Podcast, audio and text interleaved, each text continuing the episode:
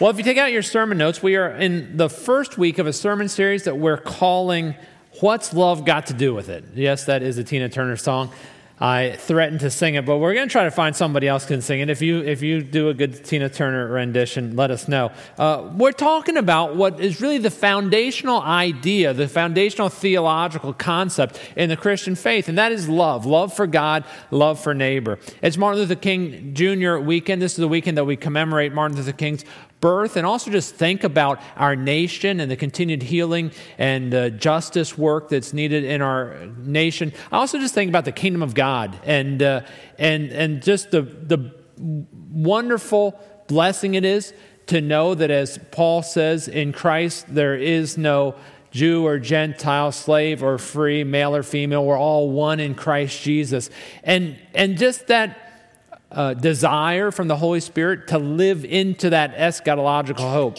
Dr. King said this about love. He said, Love is the only force capable of transforming an enemy into a friend. And that's what God's love did for us. We were Christ's enemies when God sent Christ in this world to die for us, to reconcile us to Him. And it's His love working through us that allows us to reconcile others to Him as well. You know, love is the foundational idea of Scripture. In 1 Corinthians 13, Paul says, But now faith, hope, love abide these three. But the greatest of these is love. The greatest theological idea is love. In fact, when, when Jesus was asked, what is the most important law of all of Scripture, he went back and quoted a verse from Deuteronomy when he said in Mark 12, 29, and 30, the foremost, the foremost law is Hear, O Israel, the Lord your God is one, and you shall love the Lord your God with all your heart and with all your soul and with all your mind and with all your strength. That is a quote from Deuteronomy 6 where Moses says, Shema, hear, that's in Hebrew, Shema is hear, O Israel, the Lord your God is one. Love the Lord your God with all your heart and soul and strength.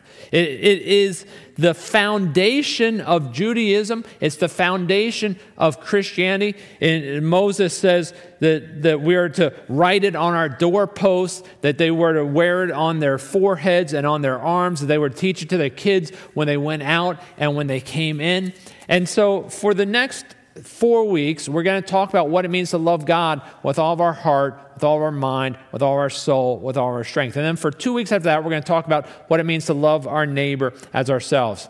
Sometimes in my life, when I've thought about churches or, or, or sermon series or ideas, I've kind of got the idea that churches that talk about love a lot that that's kind of the fluffy side of the faith. You ever felt like that? That's kind of the lighter side of the faith. I've always been like, now give me the meat. You know, I want the theology, I want faith, I want grace. But Jesus wouldn't say that. Jesus says it's all about love. Our slogan here at Christ Church is love God, love neighbor, love, uh, love God, love others, live out the gospel life. And so we're focusing on those first two parts of that slogan throughout the series. We're going to start today by talking about what it means to love God with all your mind because I'm convinced that God has to get a hold of our mind just like God has to get a hold of our hearts. And so often we forget about our mind. In the Christian faith, a lot of times we think we have to uh, uh, uh, forsake reason or reject a sound mind in order to really love God. But the truth of the gospel is the exact opposite that God wants us to love Him with our mind, to use our mind as we love Him. And, and we can find that in Romans chapter 12 where the scripture talks about having a renewed mind, allowing God to renew our mind with his love. So let me read it for you. Romans 12, 1 through 9. It says this Therefore, I urge you, brethren, by the mercies of God, to present your bodies a living and holy sacrifice, acceptable God, which is your spiritual service of worship. And do not be conformed to this world, but be transformed by the renewing of your mind. You see that there? The renewing of your mind. Say that with me, if you will. The renewing of your mind. That's what we need. We need God to give us a new mind, to change our mind, to renew our mind, so that you may prove what the will of God is, which is good, acceptable, and perfect. For through the grace given to me, I say to everyone among you not to think more highly of himself as he ought, that he ought to think, but to think so as to have sound judgment as God has allotted to each a measure of faith. For just as we have many members in one body, and all members do not have the same function, so we who are many are one body in Christ, and individually members of one another. Since we have gifts that differ according to the grace given to us, each of us is to exercise them accordingly. If prophecy, according to the proportion of his faith, if service in his serving, or he who teaches in his teaching, or he who exhorts in his exhortation, he who gives with liberality he who leads with diligence, he who shows mercy with cheerfulness. Let love be without hypocrisy. Abhor what is evil, cling to what is good. Romans chapter 12 comes right after Romans chapter 11. Most of us probably could figure that out. But Romans chapter 1 through 11 is really laying out in a uh, theological way, with theological precepts, the gospel of Jesus Christ. If you've read through the New Testament before, you know that there's four gospels that start the New Testament Matthew, Mark, Luke, and John. They give a narrative telling of the gospel story of Jesus' coming, Jesus' death and resurrection, Jesus' life for us. Then there's the book of Acts, and then Romans. Romans is the theological gospel. Sometimes it's called the fifth gospel because it's laying out the theological implications of what Jesus did. In Romans chapter 1, Paul says, I'm not ashamed of the gospel because the power of God for salvation to all who believe, the Jew first and also the Gentile. In Romans 2 and 3, he talks about how all of us are under sin, all uh, have sinned and fall short of the glory of God, that none of us are righteous in ourselves, that none of us can save ourselves. In Romans 4 and 5, he talks about how the answer to the problem we have, which is our sin and death, is faith. That that's what saved Abraham as he believed in God and was reckoned to him as righteousness, and that's what can save us. But it's not just faith, it's faith in God's grace. And in Romans chapter 6, he talks about how the, the wages of sin is death, but the free gift of God is eternal life in Christ Jesus our Lord. That as we believe this truth that God loves us and has given himself for us in Jesus Christ, we can be saved. In Romans 7, he talks about how we can desire to do what's good, but that's not enough. We need a power indwelling within us to allow us to do what's good. And so in Romans chapter 8, he talks about the Holy Spirit coming to our lives and gives us assurance of, of salvation, this assurance that nothing can ever separate us from the love of God. And, and, and, that this empowering presence of the Spirit is remaking us and transforming us. And then in Romans 9 through 11, he talks about what's going to happen to the Jewish people and how God has a plan for redeeming and reconciling the Jewish people to himself through Jesus Christ as well. In 1 through 11, what I'm saying is that's the gospel. He could have just finished the book there. But Paul knows it's not enough just to know what Jesus has done or know what Jesus is going to do. We also have to apply that to our lives. And so in Romans 12 through 15, Paul's laying out for us how we apply this gospel to our life. And he starts it with this by saying we need a renewed mind. Let me, let me point out for you again. In verse 1, he says, I urge you, brethren, by the mercies of God, because of everything that you've heard in this gospel, to present your bodies a living and holy sacrifice. How do we respond to the gospel? With a sacrifice. Paul's Jewish. He knows that the right way to respond to God, the right way to worship God, is a sacrifice but not an animal sacrifice like in the Old Testament, not by bringing your best sheep or your best lamb or your best oxen to the altar and slitting its throat and laying it on the altar. But Paul says the way we in this new covenant respond to God's love and God's gospel is by sacrificing yourself. It's a human sacrifice but not a dead human sacrifice. God doesn't want that. What God wants is for you to take yourself an act of worship in response to his love, and lay yourself on the altar, to take yourself before God and to lay yourself down holy and blameless, a living sacrifice, fully offered to God. As that farmer would go and find his very best lamb, as, as they would go and find the perfect goat with no blemish. God wants us to set ourselves apart for Him and to give ourselves fully to Him. And then He tells us what that looks like. In verse 2, He says, And be not conformed to this world, but be transformed by the renewing of your mind. This Christian life that we live out begins by allowing God to renew our mind. As we give ourselves to Him, we ask Him, we seek His presence, we seek His loving, empowering presence of His Spirit to have a changed mind, a renewed. You can't live out this gospel life, you can't live out the Christian life with the natural mind with the sinful mind, with the selfish mind, with the broken mind. We're never going to be the people God created us to be as long as God's as long as the world's sinful, broken nature is what guides our lives.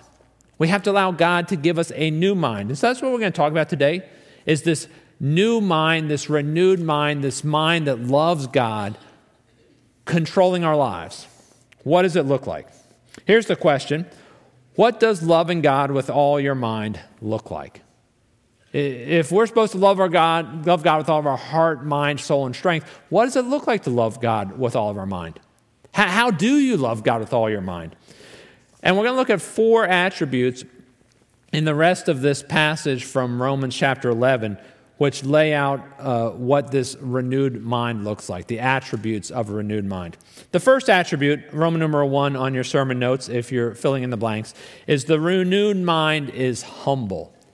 The renewed mind is humble. You kind of think, oh, that's an unusual characteristic. I would have thought the renewed mind is, you know, strong, or the renewed mind is intelligent, or the renewed mind is um, spiritual. The renewed mind is humble. Look at verse 3.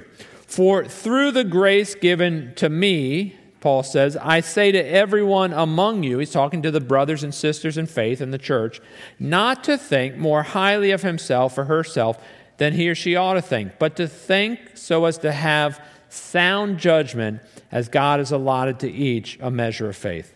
The first attribute of the renewed mind, the mind that loves God with all of its mind, is humility we realize it's not about us.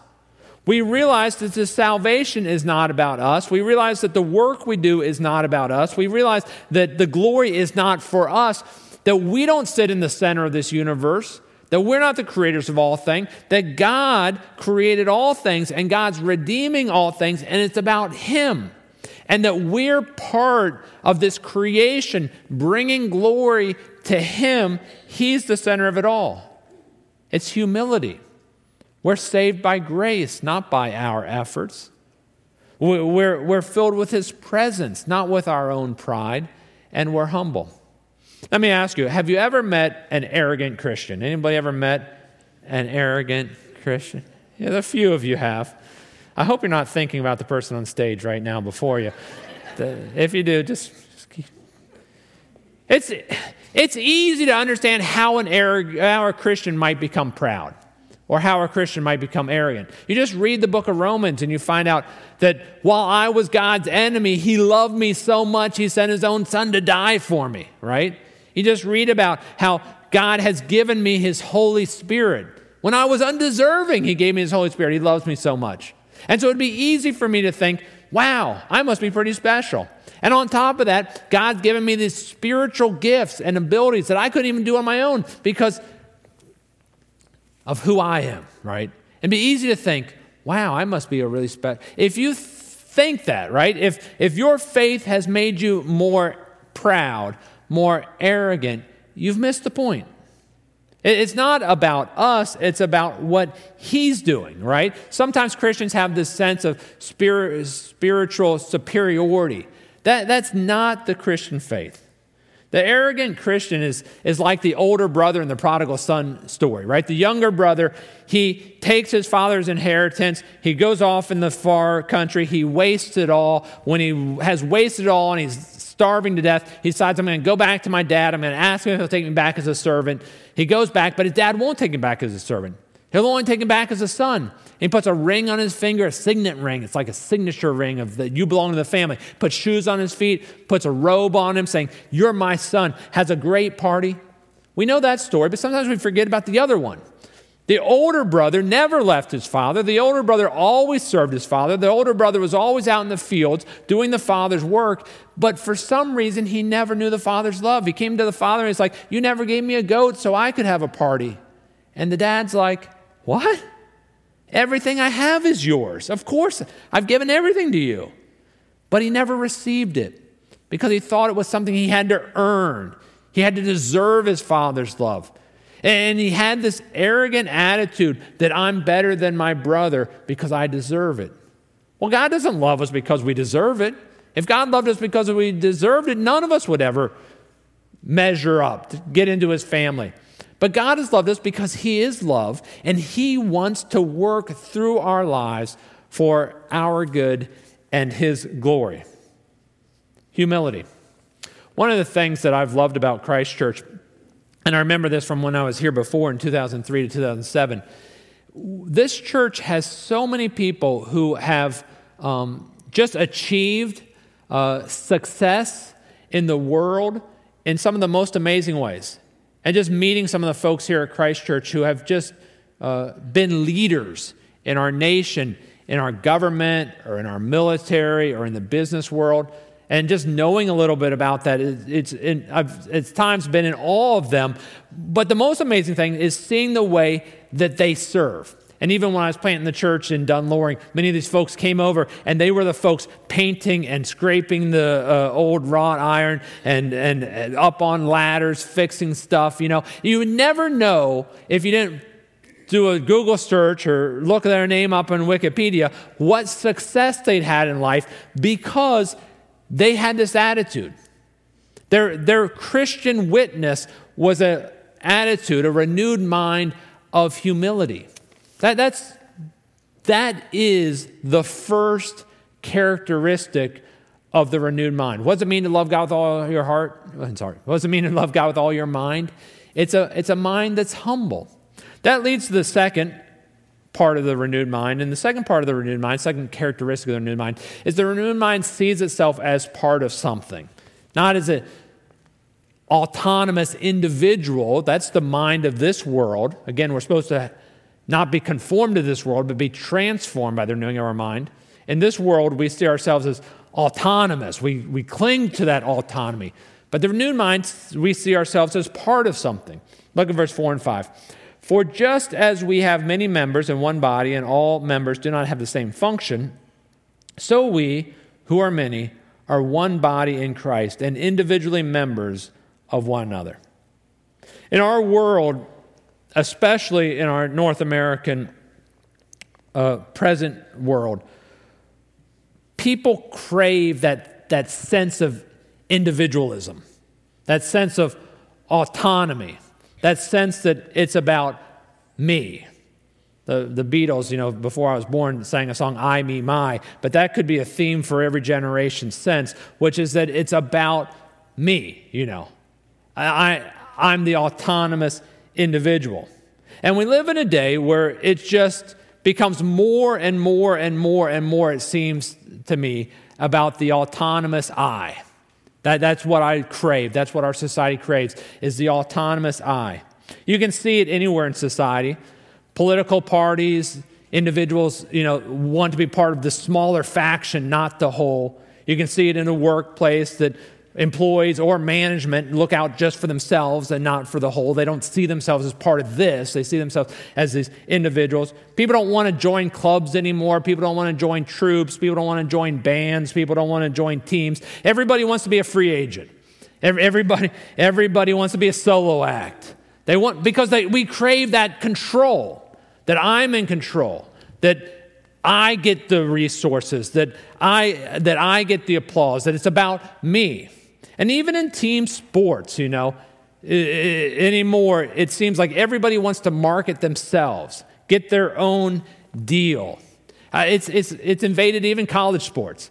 Well, one of the things that I've found interesting and, and, and frustrating as a sports fan, you know, it used to be when I was a kid, I would root for the professional team and you'd buy the jersey. And basically, the, the, the good players on your team would stay there for their whole career. Now, 20 years ago, we got free agency and they started moving around. Okay, I, I understand that. You know, stop buying the jerseys because you're, you're only going to have them for a year or two. Who knows what, what's going to happen? Um, but now it's invaded college sports, right? At the end of the season, if you're not a college sports fan, it's just happened the past couple years The players, they put themselves into this transfer portal. Have you heard of this? So they play the season for whatever college has recruited them. It used to be that they were just recruited out of high school and they went to college and they spent their career there. Maybe they left early to go to pros, but they now at the end of the season, they look around.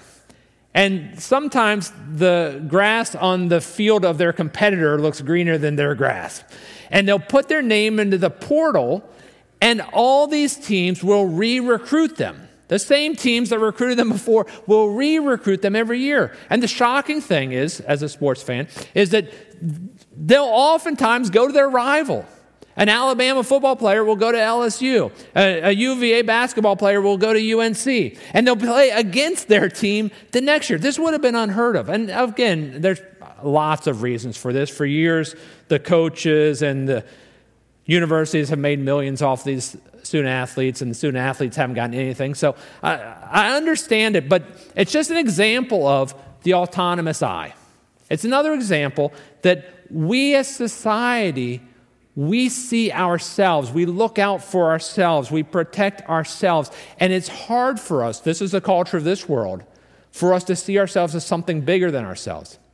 Well, that's really hard for a Christian because a Christian sees themselves as something more than themselves, as being part of something bigger. Paul's favorite metaphor for this is the body. The human body is like us, the body of Christ. The human body has 206 bones, 640 different muscles, 900 ligaments, 10 pints of blood, 100 trillion cells, seven layers of skin. And most of those parts of the body cannot survive for more than a few moments apart from the body. And most, many of those parts of the body, the body can't survive without them. Without that organ, without that part, the body can't survive without it. We need each other. That's the point of Paul's metaphor here. But there's lots of other metaphors in the scripture that communicate the same thing that we're a family, the family of God, that we're part of a kingdom, that we have a citizenship in another nation, that we are all priests in this holy priesthood, that we are together in this mission.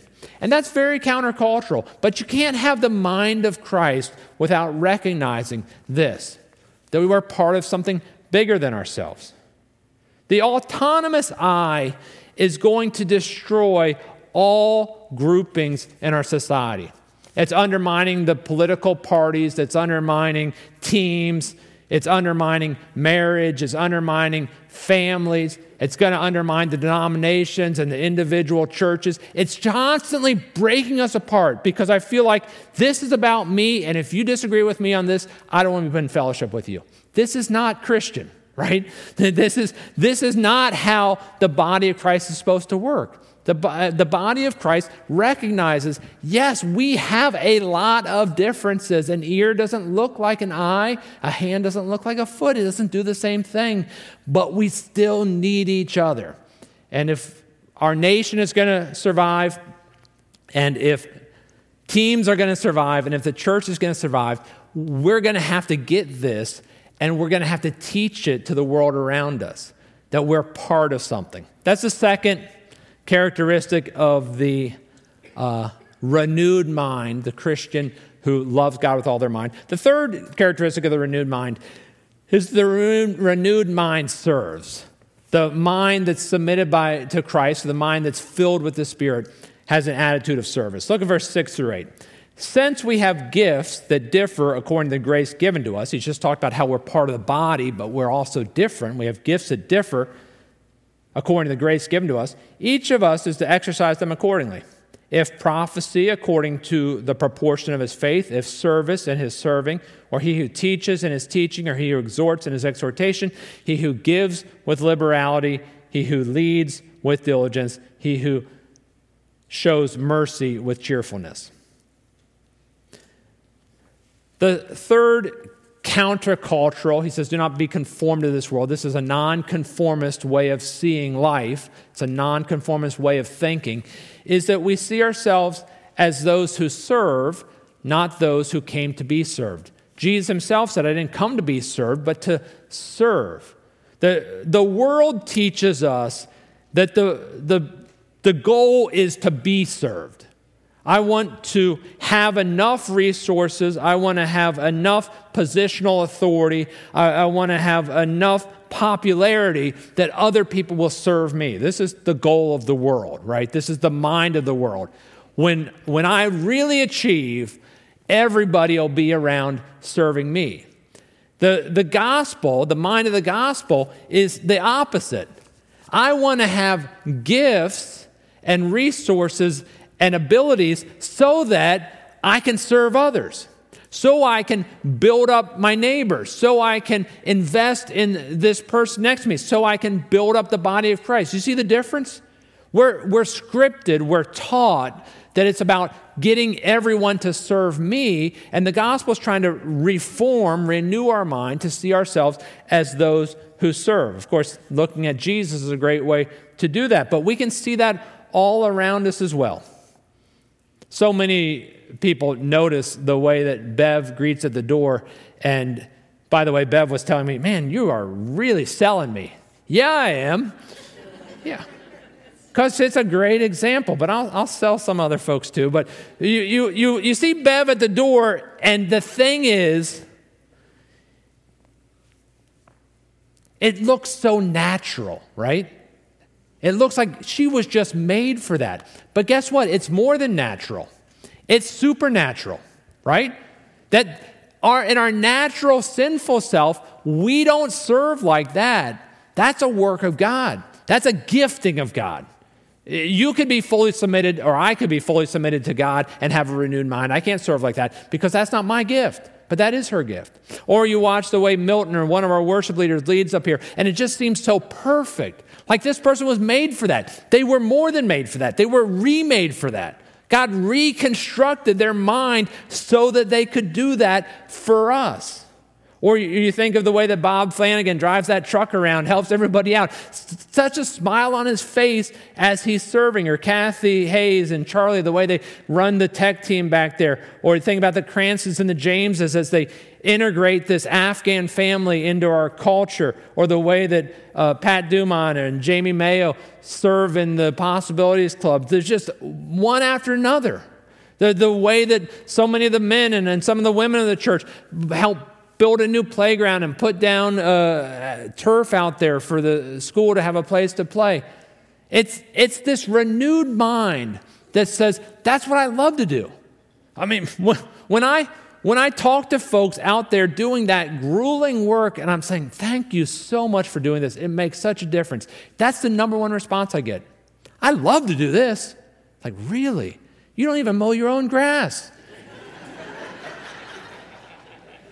How do you love coming here and tearing up our turf and putting down turf?